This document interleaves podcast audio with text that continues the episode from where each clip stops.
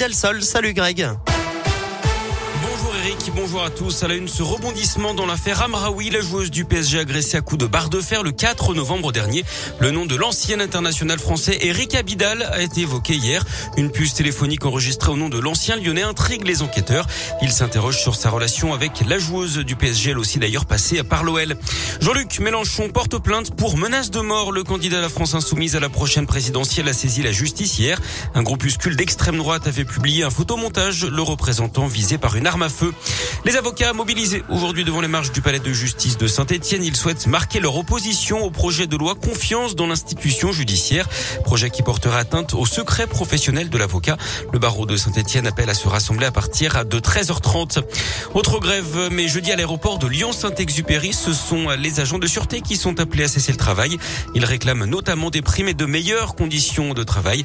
D'après les syndicats, le mouvement va être très suivi avec plus de 80% de grévistes. En bref, aussi les gendarmes mobilisés pour sécuriser un chantier à Oliergue dans le puits d'Aumière, celui de l'installation d'une antenne 3G 4G qui avait été retardée par ses opposants. Du foot à la fin de la campagne de qualification mondiale pour les Bleus ce soir en Finlande. L'équipe de France assurée de terminer première de son groupe et qui a déjà validé son billet pour le Qatar l'an prochain. La France, elle, joue sa place en barrage. Coup d'envoi 21h à Helsinki. À noter la qualification hier soir de la Suisse. L'Italie, elle devra passer par les barrages. Et puis la météo, ce sera gris ce matin dans la région avec 7 à 8 degrés jusqu'à 10 cet après-midi l'apparition tout de même de quelques éclaircies.